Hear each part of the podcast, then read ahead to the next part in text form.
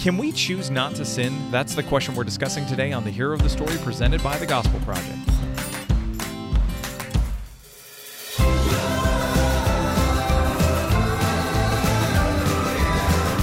Thanks for joining us for today's episode of The Hero of the Story, a podcast to help you explore the big story and big truths of Scripture. I'm Aaron Armstrong, and with me is Josh Hayes. So, Josh, once again, it is Thursday, and uh, that means that we are talking the big truths of Scripture. So, uh, this one is a particularly big one because it's going to cause some consternation uh, because it used because I used a big word Oh yeah, I'm sure people will be caught up in your word choice of consternation as opposed to the actual topic today, which deals again with sin. We've been we've been on a, a succession of uh, of sin after we've we've talked about regeneration and repentance, the remedies for sin, if you if we could put it that way, and then now we're uh, for the past couple weeks been talking about the uh, the effects of sin or the the imagery in Scripture used to talk about sin, and so today as you kicked us off by asking the question, um, can we choose not to sin? We're going to be talking about how we are actually enslaved to sin. That's right. That's right. So, what we're going to do is what we always do. We're going to start off uh, by explaining that essential truth. We're going to we're going to see where we find this in scripture and then we are going to talk about some of the implications. So, when we talk about being enslaved to sin, this is what we mean. Because of the fall of Adam and Eve in the garden, all of humanity has inherited a sin nature that inclines them towards sin and rebellion. Human beings are enslaved to sin, continually living with the propensity to transgress God's commandments whenever possible. It isn't until one experiences salvation through the work of Christ that he or she is able to overcome in sin's enslavement through the power of the Holy Spirit. So, uh, there's a couple of much simpler ways that we can explain this. The first is this that and it comes right from script it comes right from scripture this is a good paraphrase here that uh, actually josh you provided um, which is that no one can serve mas- uh, two masters without christ sin is our master so we are always either going to choose to serve god or choose uh, to serve something else, and that something else is ultimately sin. Um, and so that's one way to describe it. Another is that because of what happened in the fall, we are by we by default serve sin rather than God. And then we'll see how this gets a little bit deeper from there because um, enslavement here is is a tricky word particularly when we're because of our context and thinking about you know just in general anytime you talk about slavery it brings up imagery of chattel slavery right. what the slavery that sin condemns us to is a different is of a different sort generally. Before we get there let's talk a little bit about where we see this in scripture. So how about you hit the first couple and then uh, and then we'll go from there. Yeah uh, going back into the the Old Testament, what would have been uh, the presumed thinking about how sin affected things um, going forward in the world since since the fall. What happened because of Adam and Eve's rebellion in the garden? How did that affect uh, humans that came after them as they were cast out of life with God in the garden? What would have been the the good life? They were they were exiled and consigned to live life uh, apart from being in the, the presence of, of God's favor and blessing as they were created to be. And that's that sin has corrupted us. It not only condemns us to be under the, uh, the the curse of sin, the wages of sin is death. It not only brings about that penalty, but it brings but it brought about corruption. It affected all aspects of our our being. So we're we're infected with uh, sin's effects, and that's that's one way that this slavery to sin um, is, is evident. That's how that's how it that's how it uh, emerges in our our our behavior. And and David reflects on how sin has corrupted us, and even thinking about how from inside the womb he was infected um, with sin just by merely being a human being with with God's curse on our, our lives as we've had since that that initial rebellion in the garden. So Psalm 51 verse 5 a classic proof text used to ground this idea of, of sin being spread uh, to all humans through Adam and and and so on. Uh, indeed, I was guilty when I was born. I was sinful when my mother conceived me.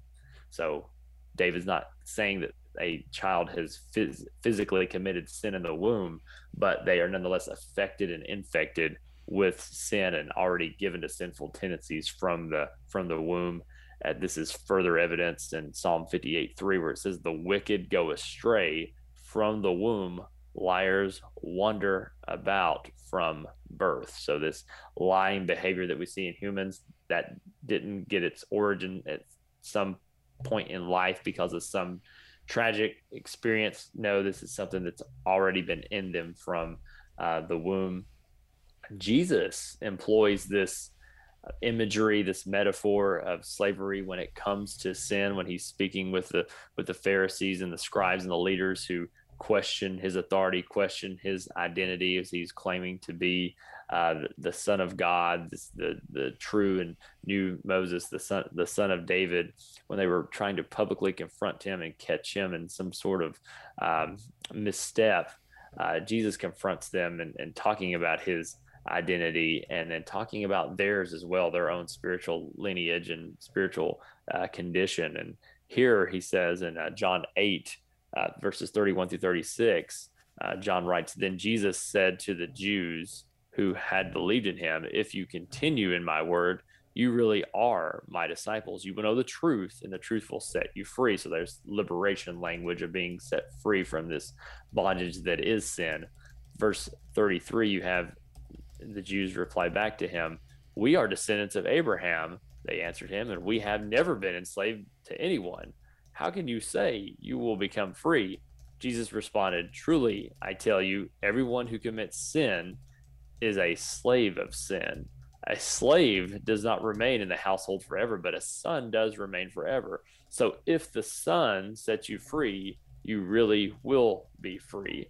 So just because they had a strong religious and ethnic heritage stemming back to Abraham, that did, didn't mean that they weren't in bondage to sin on a spiritual level, just like all humans are, whether Jew or, yeah. or Gentile. Jesus is getting at that and how we need to be liberated from that. Uh, maybe I'll just read read one one more here uh, for for time's sake. Uh, Romans six employs this imagery of uh, this Exodus language and how Jesus rescues us from uh, the bondage of sin, and that's in mm-hmm. uh, verses 16 through 18 of Romans 6. Paul writes, Don't you know that if you offer yourselves to someone as obedient slaves, you are slaves of that one you obey, either of sin leading to death or of obedience leading to righteousness? But thank God that although you used to be slaves of sin, you obeyed from the heart that pattern of teaching to which you were handed over. And having been set free from sin, you became enslaved to righteousness. So Paul is showing how we have one of two masters. Either we're slaves to sin or we're slaves to righteousness. There is no in between. There is no neutrality. In Christ, we're slaves to righteousness. We have a new identity and, and, a, and a new nature, but all of us prior to coming to, to faith in Christ and his transforming supernatural grace at work in us, we, we were actively uh, slaves, slaves to sin. Yeah. Yeah. And um, I mean, there are there are other passages that we could go to as well, like Titus three three, Romans. Uh, I mean, Romans has a huge chunk. It's probably the most exhaustive um, text about uh, about this particular doctrine, and we see it in Romans seven fourteen through fifteen. We see it in Romans eight one to four. Uh, we see it in chapter six, as you just mentioned as well. Um, and the point there is is that when we when we think about this this language that is is present we it's not uh, this is not just a one-off type of thing. This imagery is highly prevalent in the old and new testament which means that we need to pay close attention and we need to um, we need to recognize our bondage to sin for what it is. Bondage as opposed to saying looking at it and saying, "Well, this is just purely, um, you know." So there's a let me. Uh, so there is a an a very old heresy called um, Pelagianism, which is the denial of which which functionally is is this belief that everyone has a uh, a new a spiritual neutrality to them. Right. Right. So, uh, choosing uh, choosing to choosing to sin or choosing to obey God, and freely and entirely. Um, where what Scripture points us to in its reality is is that there is a true enslavement by nature because of the first sin. Mm-hmm. Um, and so uh, that's what we really need to we do need to remember here. We do choose to sin and we we are morally responsible for the choices that we make. But we have to rec- but we do have to recognize that this reality is there and present um, on uh, on that very real metaphysical level right right yes yeah. sin has its own consequence and it, how it made us self-destructive with self-destructive tendencies. So it sends its own consequence and that it gives us over to sin. So part of the curse and, and mm-hmm. you know, this God gave the ground over to fertility and strife uh, is, is that it's more difficult not to sin because of sin. In fact, it's inevitable that we will sin because we mm-hmm. became sinners as a result of uh, Adam and Eve's rebellion in mm-hmm. the in, in the garden and how that affected us on a personal and as you mentioned even metaphysical uh, level yeah well and and the other side of this too is is and this is what makes the enslavement to sin so twisted is that um this and and really what makes it different from because i mentioned earlier that there's this tendency anytime that we hear the word you know enslavement or slavery or anything like this that we uh, we immediately uh, that it brings to mind imagery of chattel slavery in uh, particularly in the United States, um, but in just right. in the Western world as a whole. Um, the reason this is different is is because this is a slave. This is enslavement to something that we actually love. Yeah. And so, because uh, the scriptures are really, really clear that it's like people love darkness and hate what's light. So mm-hmm. we love to do evil. We love to sin. And that's why we sin, but we're enslaved to what we what we lo- what we think we love. Mm-hmm. As well. So that has to be at the the foundation of what we understand about this uh, particularly as we as we want to go deeper into uh, exploring and unpacking this as well and how the gospel affects and, and transforms us and frees us from this enslavement. So, uh, so Josh, how about you? Uh, how about you hit hit us with the first uh, first bit of knowledge that will be helpful for us? Yeah, well, one thing when you're reading about this this concept of, of sin uh, being depicted as bondage and as, as, as slavery, is understand where that imagery is coming from in scripture and, and why why it's why it's there. So salvation in christ it provides us with the deliverance that humanity has has desperately needed uh, from the bondage that is sin since the, the curse came upon a creation as we mentioned but it's vivid it's also this bondage is vividly depicted in the life and history of israel and their their spiritual struggle even when they've been given favor by god and receiving the promised land living in the land given his life-giving law that shows him how to shows them how to live righteously and, and, and wisely um, in, in God's world, they nonetheless struggle uh, to to obey God, and it's this this sin nature that has infected infected them just like it has all humans. So that that Exodus language uh, that's there, that's from the Exodus event described in the in the Old Testament and Israel's being uh, being delivered from the bondage that, that, they experienced in in Egypt. That's applied to uh, people spiritually, showing that there's something more than just physical or political deliverance that that we we need.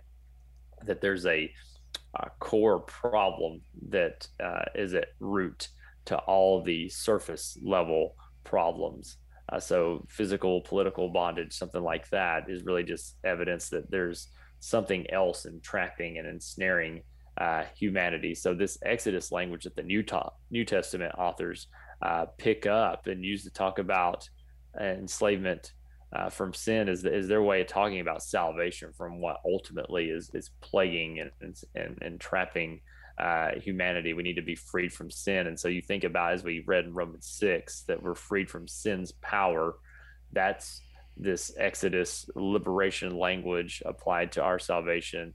You think of uh, here. I'm going to mention several passages from from Paul's letters in Colossians one verse thirteen and fourteen. He talks about how uh, the Son Jesus has rescued us from uh, darkness and delivered us into the kingdom of His uh, of of the beloved Son. Uh, you think of Galatians one uh, verse 4 it says that christ jesus delivered us from this present evil age so again uh, deliverance language tied to jesus giving of himself which that also ties with this suffering servant language that it's going to be some type of self-sacrifice by this servant messiah figure depicted in, in isaiah's songs at that in that section of isaiah from about you know chapters 40 through 54 uh, but the suffering servant in Isaiah 52 and 53 uh, has this freedom of bondage idea through the through the righteous servant giving his life on the behalf of the of the, of the many, and then you have redemption uh, equated with the forgiveness of sins in Ephesians 1 7. So our redemption, you know, being bought for a price, being brought out of a oppressed situation that's equated with the forgiveness of sins. So on the ultimate level, the core level,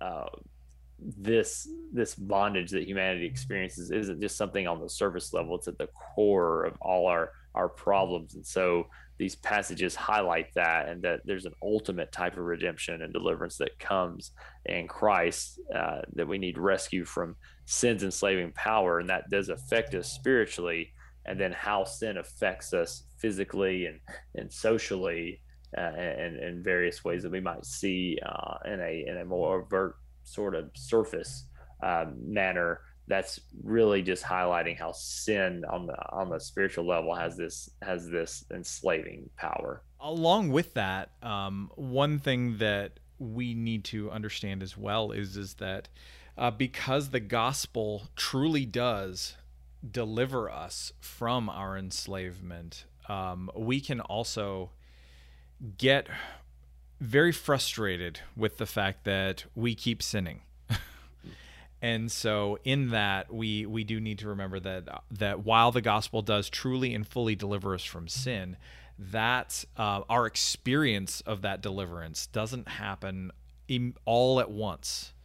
Um, I mean, think about the, those multiple aspects of salvation that we've talked talked about before. Uh, regeneration, uh, uh, just a few weeks ago, um, where we are where we are born again. We are made a new person a new creation in christ um, in our justification that we are freed from the penalty of sin. In our sanctification we are freed from the power of sin both immediately and progressively.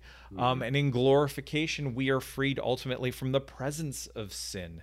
Um, objectively right now this is what that means. Objectively um, from a legal from you know if you want to use legal categories legally we are free from sin and its penalty but subjectively um, its power eh, we still feel its power and its presence. Um, it still has and it still has um, has a lingering effect on our lives. I mean think about uh, think about it this way. When you are um, when you're trying to break a hab- an old habit or develop a new ha- or develop a new one.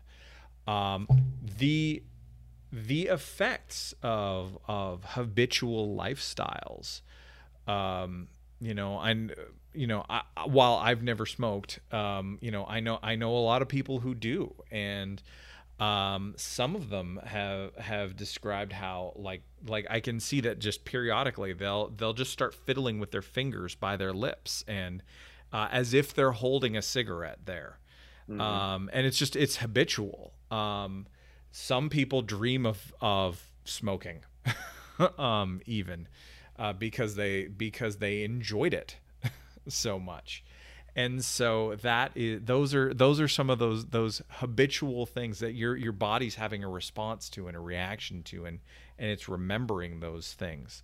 Um, but you know turning it toward toward scripture um, think about the Israelites during their wilderness wanderings and how periodically they would, despite the fact that they were horribly oppressed and horribly mistreated there, um, they would they would periodically just wistfully start saying, "Oh, remember when we lived in Egypt and we had all the meat that we wanted and things that weren't even true."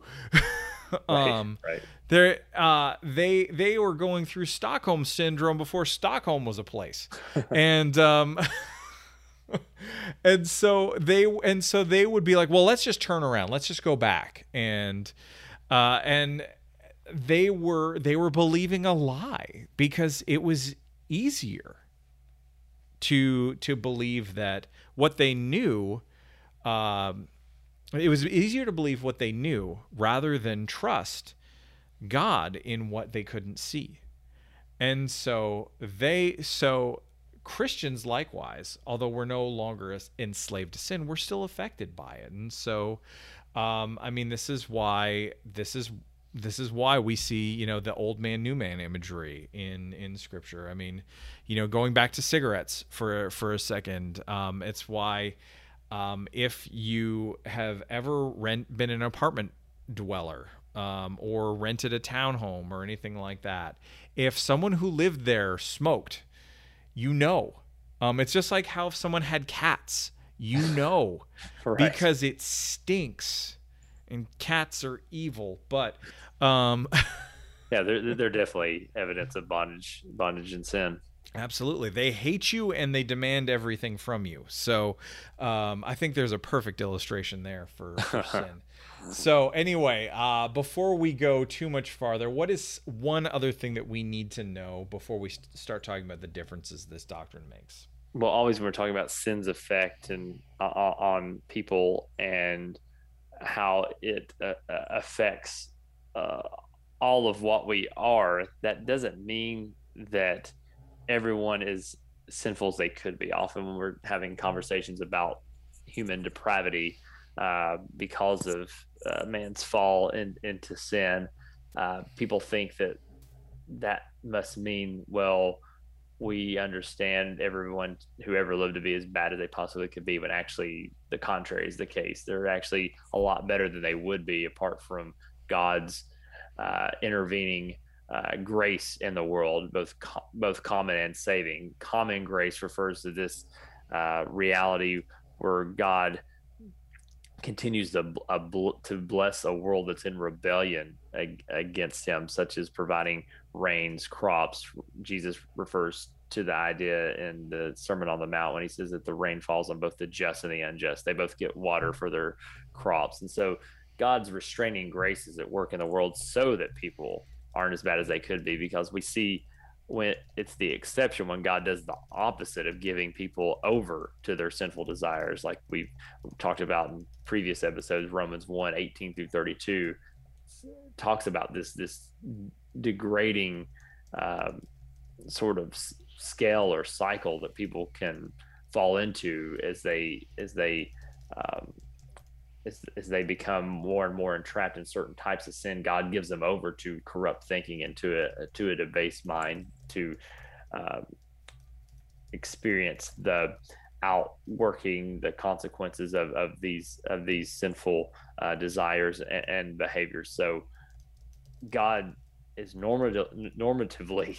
operating in a way where people aren't as bad as they could be, but nonetheless they're they're still enslaved. You might have some slaves might be better behaved than others on, on a surface level or according to whatever cultural standards uh, might be present to uh, to measure some someone's behavior. But but we're all slaves in the in in the end when it when it comes to sin until we are liberated by by God's grace. But not not of all of us are uh, equally evidence this enslavement if we we can put it that way. There are different levels of depravity that we can um, sink to as, as described in Romans 1. So all of us are pervasively infected uh, with sin and affected by it.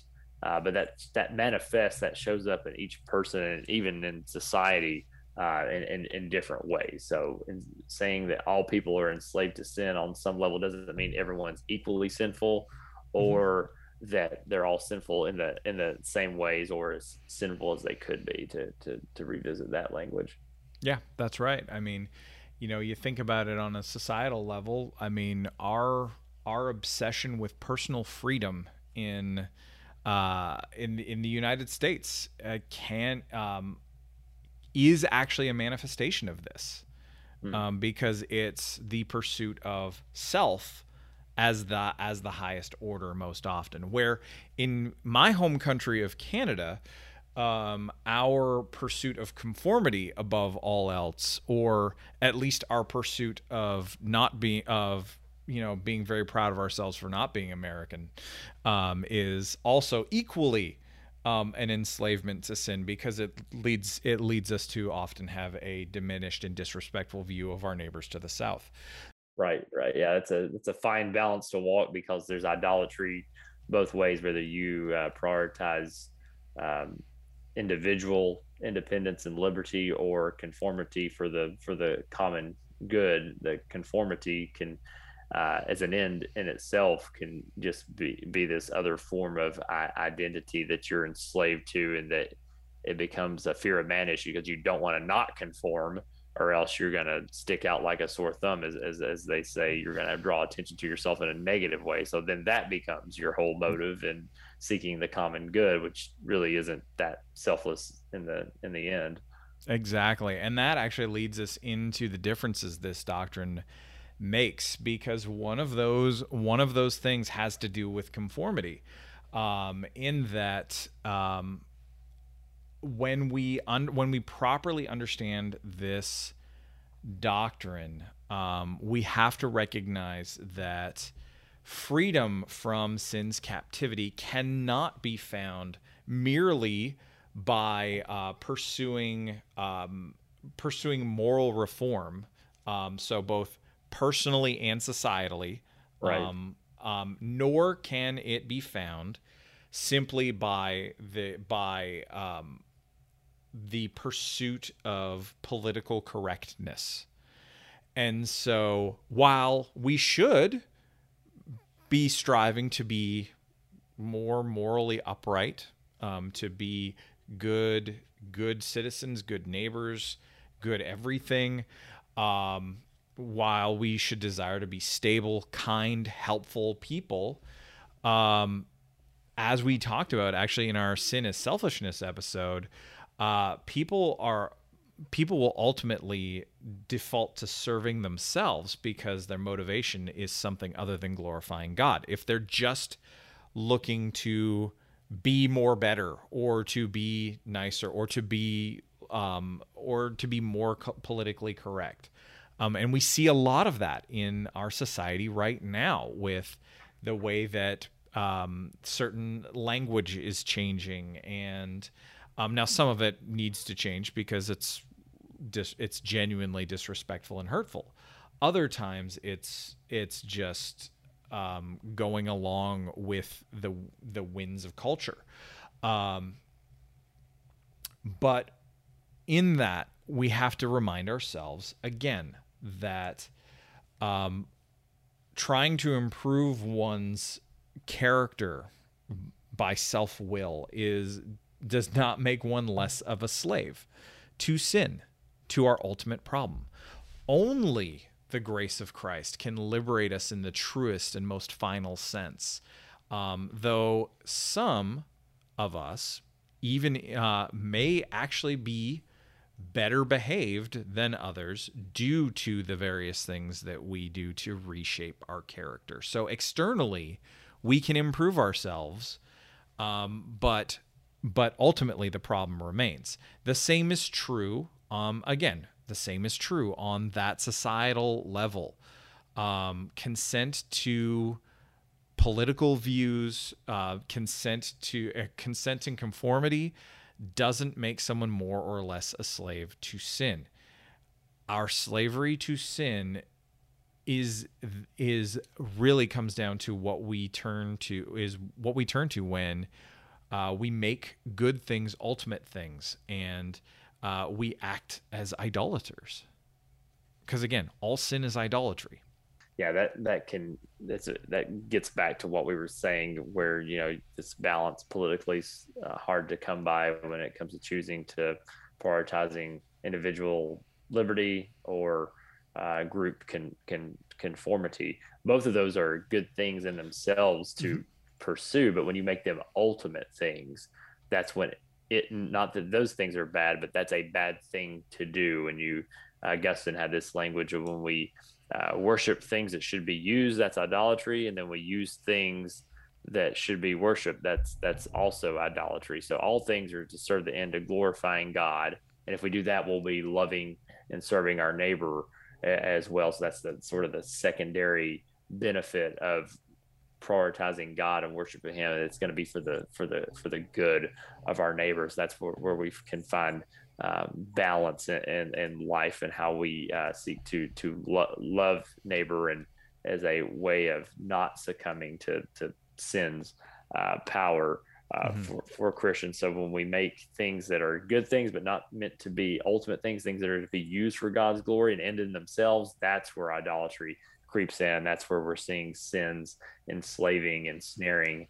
power uh, because we're, we're, choosing something that's not the ultimate good, which is God. God is the source of all goodness and life, and anything that we see that's good is just reflective of His and needs to be surrendered and used to to his glory as opposed to trying to make God an end to those things as, as, as endeavors in themselves, whether it be uh, certain political views or, you know, uh, pursuing a healthy lifestyle, um, make, making friends, raising children, uh, becoming more financially responsible. We can oftentimes, especially in America, where, where we see a lot of uh, consumeristic Christianity can make God a, a, means to an end rather than God worship of God is the is the greatest end for us. You think of that first question in the Westminster Shorter Catechism: What is the chief end of man? Or the updated language: What is man's primary purpose? And that is that it's to glorify God and enjoy Him forever. That's the highest purpose. So all things should serve that end, not that serve any other end. So we sh- another thing we want to take away is that we should remember that when we proclaim the gospel, we're, we're proclaiming the only solution to this enslavement to sin problem. We're announcing to uh, slaves like like we once were. So nobody's above this being enslaved to, to sin. But we're announcing to them how they can be free. Here are the terms by which you can be free from this servitude uh, to to sin. Uh, as, as we've we've talked about, Jesus' life death and, and resurrection, they accomplish an exodus, the true and ultimate exodus for God's people and liberating us from sin's captivity. And we're we're inviting others to join in with it with this exodus, just as a great multitude, it says in the, the Exodus account, join with uh, Israel as they departed from Egypt. A great multitude left with them. So there were people from other nations and places in Egypt who left with them. They weren't the majority, but there was nonetheless a, a mixed multitude. Well, we're seeing that on an even greater scale, greater ratio when it comes to the church of Jesus who is freed from sin. We're seeing people from every tribe, tongue, people, and nation uh, come to be among God's one covenant people in Christ. And so when we proclaim this gospel, we're saying, come on and join the party and join this trek out of bondage and into liberation and the full liberation that we'll experience when Jesus returns in the new heaven and, and, and new earth.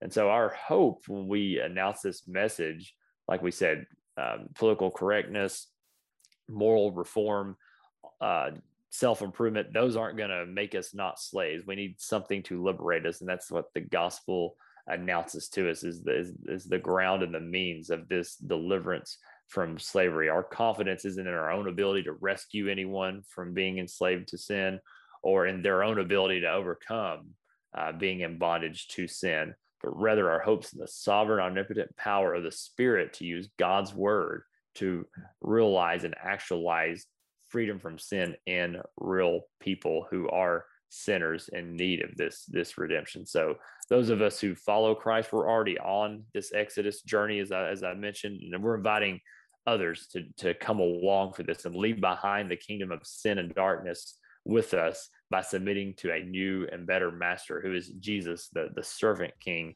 who gave himself to rescue us from sin. Man, that's a great, uh, great word to end on. So thank you for for chatting about this, and thanks everybody for listening to today's episode of the podcast. If you enjoyed it, please do leave a sincere five star rating and review on Apple Podcasts or whatever platform you use to listen to the show. And for more resources to help you focus your ministry on the gospel, please visit gospelproject.com.